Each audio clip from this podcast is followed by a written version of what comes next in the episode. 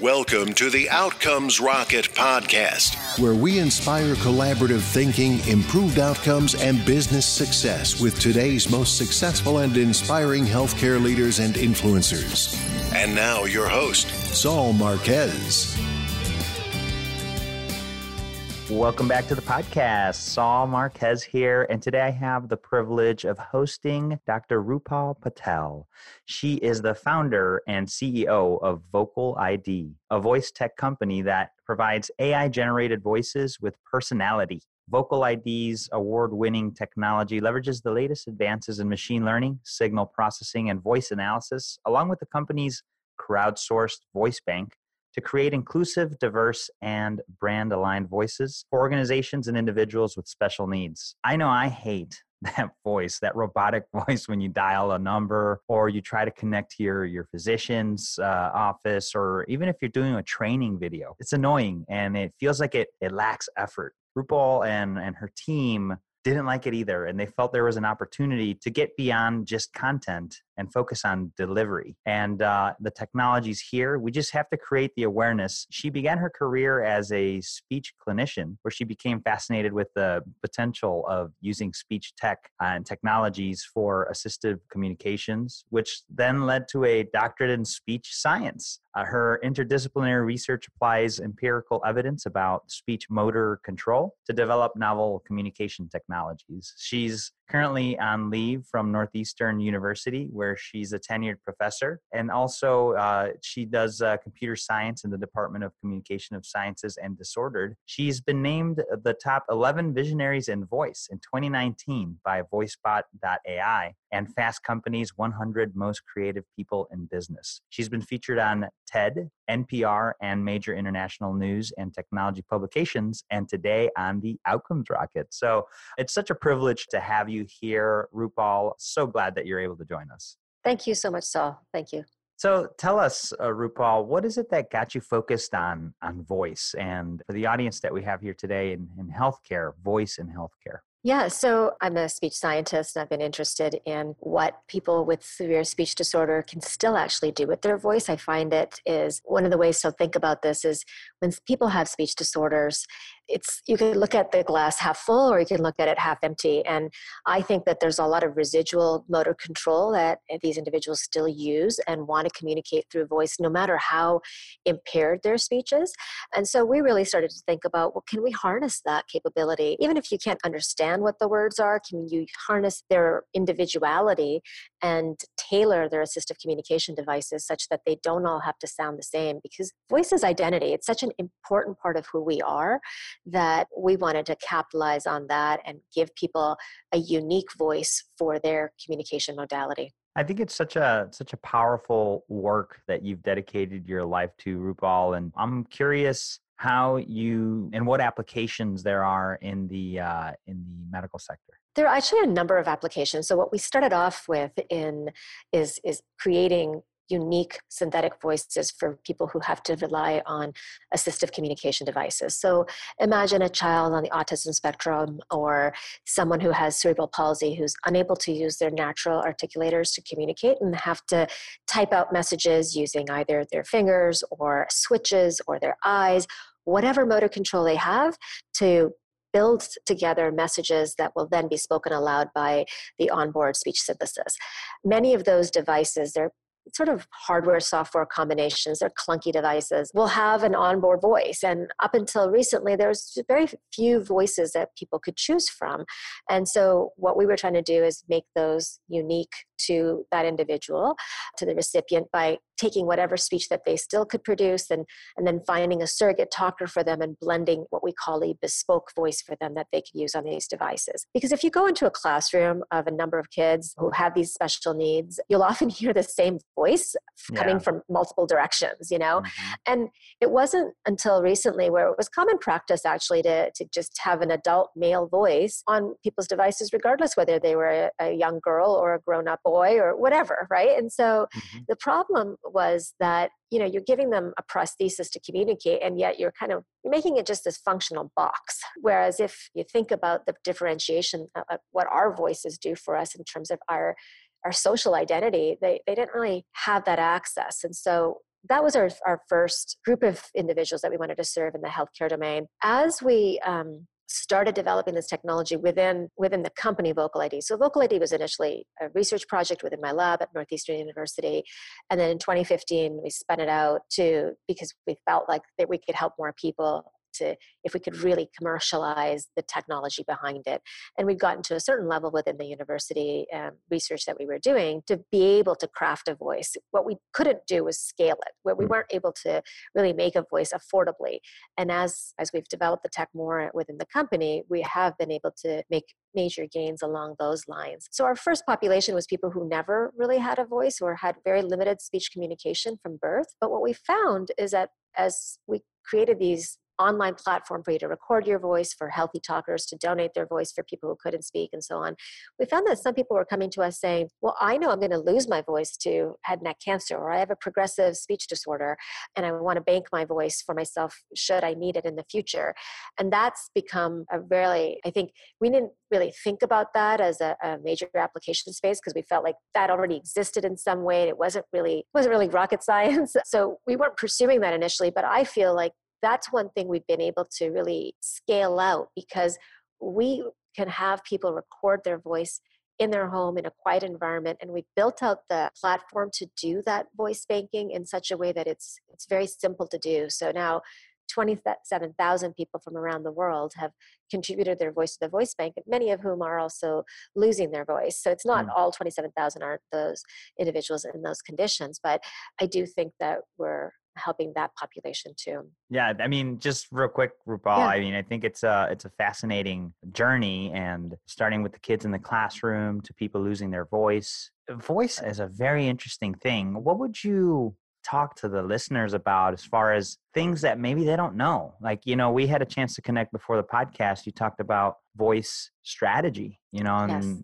how people maybe aren't thinking about that. I mean, what are some nuggets that you could leave the listeners with around voice? Yeah, so within the last couple of years, as the voice technology, uh, the synthesis technology has been improving, we've also been thinking about broader market applications within healthcare.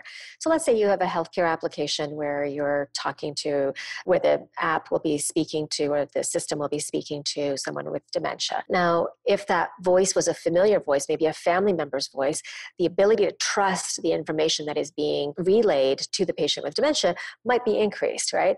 Or if you think about a pharmaceutical application where potentially there's the doctor or the pharmacist that is providing the, the content. So I think when you think about voice now these days, we're often thinking about how is it that the content within healthcare is being is reaching the customer at the at the endpoints it's either through text and mm-hmm. more and more it's through voice because often these applications are relayed through a smart speaker or a device that speaks and so on. The voices cannot be generic because voice is identity voice is trust voice is convenience. I mean there's a lot of things around voice that companies need to be thinking about from the get-go. Often i think not just in healthcare but many times people think that it's the content that matters like you find the right information that has to be relayed that's true. Content does matter, but how it's delivered is critical to whether the consumer is going to believe it, understand it, trust it. All of those things are, are really important to the strategy. And I think, I, I hope that people are starting to think about that now. Oh my gosh. Yeah. And, you know, voice is here to stay as far as technology. I mean, you know, the other day, Rupal, I was giving my son a, a bath and he's, he's two. Yes. And he grabbed one of his little characters and he's like, Forky, sing a Christmas song. it's like, buddy, it's not Alexa, right? Yeah. you thought everything is is going to be sit, talking to him. yeah, he's like, how come voice doesn't come out of this thing? That's funny. And, and the reality is that we're going to have more and more of that. It's become an expectation, and how we handle voice for the populations that we're caring for the individuals that we're caring for at the at the physician level and even at the enterprise level if you're if you're building a solution uh, that's yes. based off voice is going to differentiate you absolutely way Absolutely. And I think that that's really important. If you think about it, why do human beings have different voices, right? We could all have had the same voice because if, if you just think of that voice yeah. is a functional thing, just an output, then we don't all need different voices. But we do because it actually helps us indicate everything from the hunter gatherer phase to where we mm-hmm. are today. There's a differentiation between the size of your body will change your voice, whether you're your gender, socioeconomic class, your usage habits of your voice. All this differentiation actually then ends up being part of the social norms around how we think about voice too, right? Mm-hmm. So I think there's, I feel like voice is untapped really in terms of the health ecosystem. The other thing about voices is also a biomarker. So right. not just the voice coming at you, but also thinking about as we consumers interact with health based technologies, our voice is saying something about our physical health, about our mental health, about our psychosocial health. There's a lot that is within voice that we don't fully utilize today. I totally agree with you. And more companies are are coming out in that space as well. Ginger.io, for example, and there's others. But yeah, you, are so right. It's untapped, and what we could do with it is is super interesting. So tell me a little bit about maybe a, a healthcare application that you guys have launched or or something that you guys have done in healthcare. Give me a story and how it's made a difference in outcomes or, or quality of life or, or even improving business for for one of your customers so really early on with healthcare applications. I feel like healthcare in many ways is, I think, more lagging than the other verticals in terms of the adoption of unique and custom voice. Um, right now, uh, we've had many conversations, but what often boils down to is that customers will think that, well, we'll just use Google or an Amazon Polly voice because really it's all about the AI behind whether we can find the right symptoms or tell people about whatever the condition is. And we'll deal with voice later. This sort of thinking about voice as this functional thing that they'll slap on later is really missing this opportunity to connect. So, healthcare at the end of the day is about building a trust relationship with the customer. And you can't just do that with the, giving them the correct information or the appropriate information. It really matters. Like, what's that? Why does bedside manner matter for physicians and for clinicians to develop over time. You can have the same clinician have the same amount of knowledge, but the one with the better bedside manner is the one that the patient's going to keep going back to and comply right. with, and so on and so forth. It's really important. Soft skills matter. And I think it's about time that in healthcare we start thinking about these soft skills as as vital as opposed to just the accuracy of the content. Well, I think it's a it's a it's a great call out. And what would you say today is is one of the proudest accomplishments that you and the team have done with the business and the technology? I think our proudest accomplishments has been uh, really to be focused, laser focused on improving the quality of the synthesis. So there's a lot of asks when you talk about building out a synthetic voice and can you embed it within this device that is four-year-old technology, or can you put it within our call uh, our calling system um, or IVR system, sorry, and can it integrate? Oftentimes, there's this reverse engineering into whatever legacy software that they're already using. But we've said, you know what, that will come. That's engineering. Our focus is on making these voices realistic sounding, making sure that the quality is high enough. Because until that bar is met, the rest of it really doesn't matter. You can integrate all you want, but it needs to be something that is acceptable and usable. The other thing I'd say is with population of people with, with speech disorder that we've been helping, we have had to do the integration. And so they can't use it unless they can use it on their phone or their assistive communication device. Mm-hmm. And one of the things is we've challenged ourselves with trying to really do this at scale. And I think that helps us bring cutting edge technologies to people with disabilities, which is core thing about our mission. We don't think that people with disabilities should have access to second class technologies. We think that they should be able to have access to the bleeding edge. And I'm proud of that. I think that we're we also need to have applications in the broader market in order to continue to sustain the kinds of development that we've done. But I think our team, small and nimble, has been really focused on improving the quality of the synthesis. Love it, Rupal. And I'm a big audiobook fan and, and I also enjoy podcasts. And I'm wondering, just kind of as a as a side thought on applications, like can you give this technology the ability to quote unquote read a book to make it an audio book without somebody having to stand in front of a microphone? so I think there are good applications, like better sweet spot applications for synthetic speech as it is today. Uh-huh. So the newest methods of synthetic speech we would call in the realm of AI voices rather than traditional synthetic speech. So let me just give a high level primer about this. Sure. Um, so synthetic speech as we know it and the stuff that we are interacting with today is usually concatenative, meaning that it's glued together bits of pre recorded speech. Mm. And of course, in the case of Siri and Alexa, they're really high end versions of glued together synthetic speech. Okay. Um, so you have someone record a lot of speech and then you cut their speech up into the elemental components. And then when you hear or when someone types in a word that is unknown or hasn't been seen before, such as my name, Rupal, and you want to yeah. figure out how to say Rupal, you have to find the R from rabbit and the U from Uber and the P from somewhere else and glue those bits together and make it not sound like it's been glued together. That's what concatenative speech synthesis is. And most of the speech synthesis that we hear in our world today is concatenative speech synthesis. In the last 10 years or so, um, maybe a little bit longer, there's been a gradual development of new methods applying machine learning methodologies to speech synthesis. And again, you start with human recorded speech actually you need a lot less of it in this case but what you're doing is mathematically modeling that speech. You're not gluing together little bits of speech. You're trying to recreate or emulate that speech. So again mm-hmm. when you encounter a novel word you can say it but it's not from the concatenation of little elements of speech. It's actually from thinking about well what does the r sound like in the or the r sound like in these different contexts and, and kind of modeling that. So when you think about what the capabilities are in that way, you now are also modeling not just how the sounds are, but also uh, the melody of speech, the cadence of someone's voice, and so on. So, what you can do with the newer methods of speech synthesis now is that you can build models of speech with less data and more economically than we've been able to do in the past.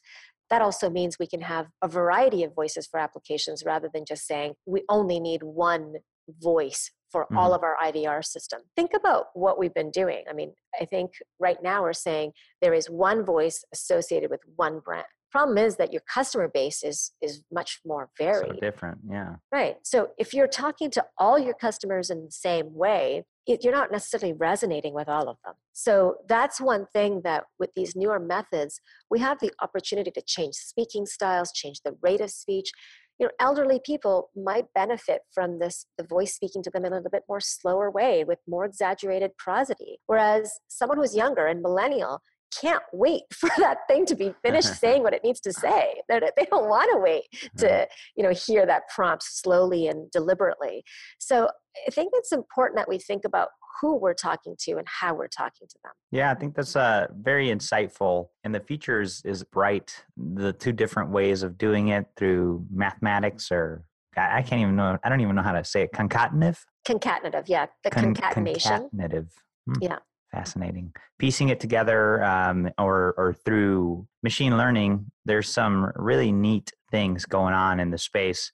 What would you say is a, is an example of a of a setback you've had, Rupal, and and and what did you learn from it? Yeah, I mean, there's so many. It's a roller coaster when you're developing a company or in, the, in this path. I think there are. I guess one of the biggest setbacks is really thinking about how we go from this niche application that we started with to then bringing that to the broader market and it's also a new area so often people don't know how they're going to use it so there's a lot of tire kicking to figure out well can i use this voice application or will i just use something from that already exists? And so you you, invest in trying to educate someone about what this the capabilities of the new technology are and then they're still kind of like well we'll just go with the default right now. Mm. so that's challenging. I think we're learning though. I think those are very very important lessons for us because they help us tell the story better, to craft the narrative better, and to understand the value proposition that we're proposing. This is really new frontier. So patience is, is going to be really important to get us to where we want to be. Agreed. What would you say on the other side of that coin? Uh, one of your proudest experiences or accomplishments with the technology? I think in the last, I would say in the last year, the the cadence with which the improvements in the technology have been um, have been realized within within the company have really helped us differentiate what we can do. And so I think recently I created a sound sample as a demo, which had both the synthetic voice of the individual as well as their pre-recorded you know the recordings that were used to create this person's voice. So we made a medley of a sample that included synthesized voice and pre-recorded sample in a paragraph. And i sent it to a customer and the response I got back was, "Why are you sending me this file that's pre-recorded, you know, sample?" I'm like, it's not all pre-recorded. It's actually partly synthesized, partly pre-recorded, and that was the first time they were like, "Oh, that's what's possible now." And more recently, as I've been when I give my talks, I kind of start the talks with playing samples and asking people if they can tell the difference between which one's synthesized and which one is pre-recorded and the answers recently are been, have been kind of like 50-50 people mm-hmm. people don't know so yeah that seriously wasn't the case a few years ago even like two years ago i would say that there was more disappointment than excitement and we would we would be excited because we've made this voice out of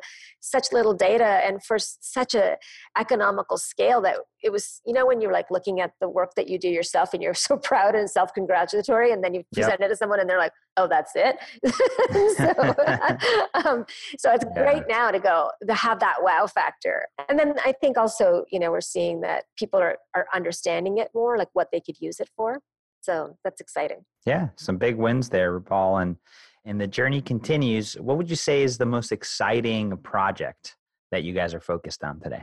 Oh, how can you pick one amongst all your favorite children, right? what is the most exciting? It's really hard. I think some of the work that we're doing around building a brand voice for companies where they're really thinking about everything from what should the persona be or what should the personas be for their different market segments. I think that's a real opportunity for us not to be only thinking about the what we bring to the table in terms of the technology, the the building of the the AI voice in the, at the end with the set of AI voices. But I think we're, we're very involved these days in the voice strategy and the early part of the designing of the personas, trying to understand, applying our knowledge of the psychology of different voices for different populations and for different segments of the market. I mm. think that we're using our expertise both in the technical realm but also in the scientific as well as uh, the clinical realms that we have have expertise in already. So I think that's really exciting to me that the com- is the culmination of the skill set, the, ex- the domain expertise, but also the technical expertise that we're bringing to the table with a couple of the, the newer projects that we're doing these days. These are bigger projects that will take some time to roll out, but I'm excited about that, sort of seeing the full scale of that. Everything from testing out voices with the customer market segments prior to building out the voice personas, I think is thinking about this from beginning to end. Yeah, that's really neat. And how about the rise in um, in voicing like passcodes? You know, I, I find that that banks are doing this now. What are your thoughts on that? And I'd like to hear what what you think about that area. Yeah. So actually, a couple years ago, we were pursued by a large bank to create some voices uh, to see whether we could do some white hacking. So basically, do some penetration tests to see if our voices, our AI voices, were going to be capable of spoofing the system. Because all these banks have started using voice authentication as a way right. to do accessing the system.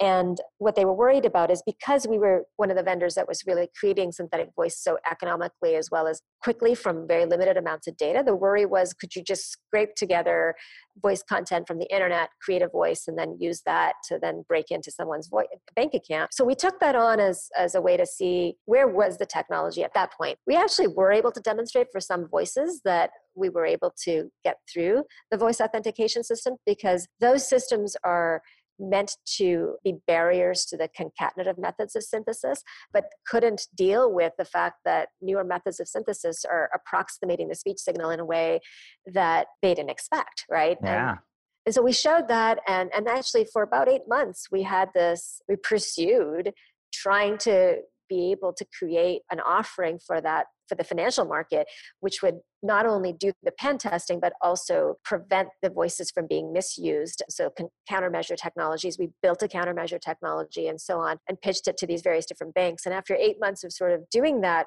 all of them wanting to have conversations with us because they knew that we were showing them something that they didn't know. But they have risk tolerance ratios in, in these um, banks where or asset management companies where unless the fraud level is high enough they're not going to invest in this and so if i go back to answering one of your questions from earlier what was the biggest setback one of the setbacks was following this pivot for a while, thinking that it was going to be our broader market application mm-hmm. that we could use to then commercialize some of the healthcare applications that we were wanting to work on. It didn't pan out so well, and it was it then led to some funding that we weren't able to get. So that was a, actually a step back for us.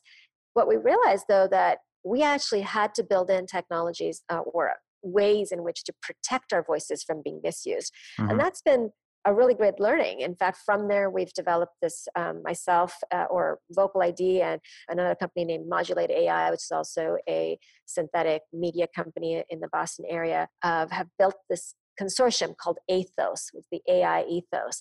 What we're trying to do is create a consortium of companies that are in the synthetic media space that are proactively thinking about misuses of our technology and building new technologies that can prevent that creating awareness campaigns, working with government and policymakers, all of these things in order to make sure that these new technologies don't have these unintended consequences that we have to deal with down the road. We can proactively think about managing them you know as we go. So Aithos has come out of that work which is great. It's a very new consortium that we're building out but i think that there's going to be a lot in ethics. When we think about voice for sure. especially for healthcare we are going to be needing to balance privacy, innovation, and the ethical complications of what happens when the technology starts becoming more realistic sounding? Will that oh. erode trust? Will that you know complicate things? Uh, what happens to cognitively challenged individuals when they're trying to consume this information yeah no that's a really big challenge and uh, neat that you guys have started to tackle it. So then you guys pursued the bank route so what was the I guess what what was the gap that led to it not happening? I guess I'm not clear on on what exactly uh, was it that a threshold wasn't met, a high enough threshold, or what, what, why did it not work? Yeah, so it worked. I mean, we were able to we were able to demonstrate that there was a gap in current voice authentication technologies for the newer methods of speech synthesis. So we were able mm-hmm. to demonstrate that. The reason that it didn't work in terms of a commercialization or a plan for that for us was because there isn't sufficient voice fraud right now for oh, banks I for see. banks to implement the countermeasure solution. So I mean, we can obviously do the penetration testing for them and show that here's the latest and greatest technology can get through and can build all these different stopgap measures so that they don't get hacked. But for them, they're like, well, how realistic are voice hacks, right? How many people are trying to hack the insurance company's voice auth systems, right? And the answer at that time, this is early 2018, was not enough. Yeah, not, I'm clear is, on it now. Makes a lot of sense. Yeah. So it was it was more of a product to prevent a countermeasure. Yeah, Got it was it. a countermeasure, Got and they're like, well. It.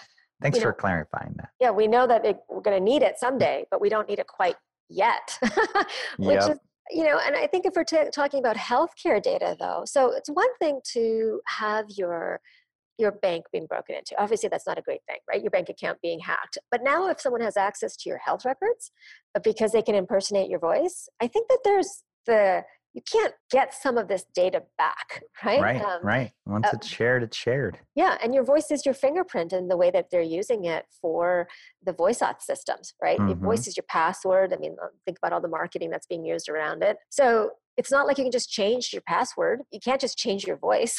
it's actually part of what's being used. So you mean you can't you can't fit, change your voice, right? I mean, or can you? We manipulate our voice to a certain degree but you know those these authentication systems are robust to the way you say it as opposed yeah. to the signature of your voice the fingerprint of your voice right? The voice print. yeah, your voice is your voice. Yeah and so i think that it's really i don't know that many insurance companies or even or banks right now that are thinking about this, but it's got to be on their radar. I feel be. like it, it, better be because otherwise they're going to be caught off guard, and that's going to be a huge loss, not just monetarily, but you know, think about what are we going to do for these people whose voices have been hacked. Right? Oh my gosh, yeah, yeah, man, that's crazy, Rupal.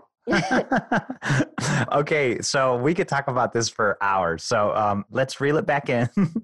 and uh, so I've got a lightning round for you, and uh, we'll follow that with a favorite book, and we'll we'll uh, conclude. Does that sound good?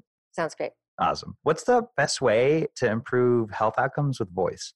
I think you think about the dimensionality of voice and think about where the touch points are with voice. I think that including a nuanced version of voice uh, or thought, a strategy around voice, around what it can do for you, I think would be really important. What is the biggest mistake or pitfall to avoid with voice in mm-hmm. healthcare? Thinking about it at the end. Voice strategy should be part of the beginning of the design of the product. How do you stay relevant as an organization despite constant change? And I'm thinking, Rupal, like using voice. What do you do to differentiate yourself? as a company? We're constantly thinking about what are, what are the latest and greatest open source tools, what are the applications, what are the newer methodologies, what are ways this can be used, but still being laser focused on what we need to accomplish in the next three months, six months, and year. How do you think big but still stay focused? Yeah, yep, love that. And uh, what's the one area of focus that drives everything at your company? Quality, quality of synthesis. Doesn't get any better than and clearer than that. What book would you recommend to the listeners, Rupal? Just a fun book or a book around voice? you you name it. Maybe one one of each. A fun one and a voice one. Okay. So, in terms of voice, there's a new book coming out called Voice Technology in Healthcare. And the editors are Teri Fisher, Harry Pappas, David Metcalf, and Sandhya Pruthi. And I think that that is going to be a really nice compilation of a variety of, of different technologies, but also applications for voice in healthcare. And then in terms of just other reads, I love this book by Jhumpa Lahiri called Interpreter of the Maladies. It's a little old, but it's one of my favorites, as well as The Alchemist, if I could recommend two. Love it. Some great recommendations. Haven't have, I, I love The Alchemist, but Interpreter of Maladies. That sounds like an interesting one. Is it kind of like uh, same feel as as the uh, alchemist no so the interpreter oh. of the maladies is some short it's short stories it's this brilliant writer jhumpa lahiri who brings the sense of the individuals in the stories just to life with the amount of detail that she creates. And I think it's what I love about it is that each of the different characters has this what I think of as I could hear their voice as she's mm. as she's describing them. So I think it's it's great to, as you're reading different texts these days or books, thinking about what that voice would sound like to you in, in your mental concept of the voice. Love it. Great recommendations. And folks, you know where to go for the show notes. Just go to outcomesrocket.health in the search bar, type in Rupal, and you'll be able to find all of the things that we've discussed today. Rupal, leave us with a closing thought and uh, the best place where the listeners could get in touch with you or learn more about what you do. So, closing thought for me would be that we think about voice and identity in a way that is sort of all encompassing. Don't think about just voice as a signal that's an output, but think about all of the different things that voice conveys. And I think that there is going to be more attention to voice in the future around this, this concept. You can get in touch with us at vocalid.ai. If you're interested in banking your voice or sharing it with someone in need, go to vocalid.ai slash voicebank. And if you're looking for more applications for your product or strategy around voice, email us at hello at vocalid.ai. Outstanding, Rupal. Well, I really appreciate you and and the work that you're doing, and look, so excited to uh, to stay in touch with you. Thank you so much, Saul. This was fun. Thank you. Thanks for listening to the Outcomes Rocket podcast.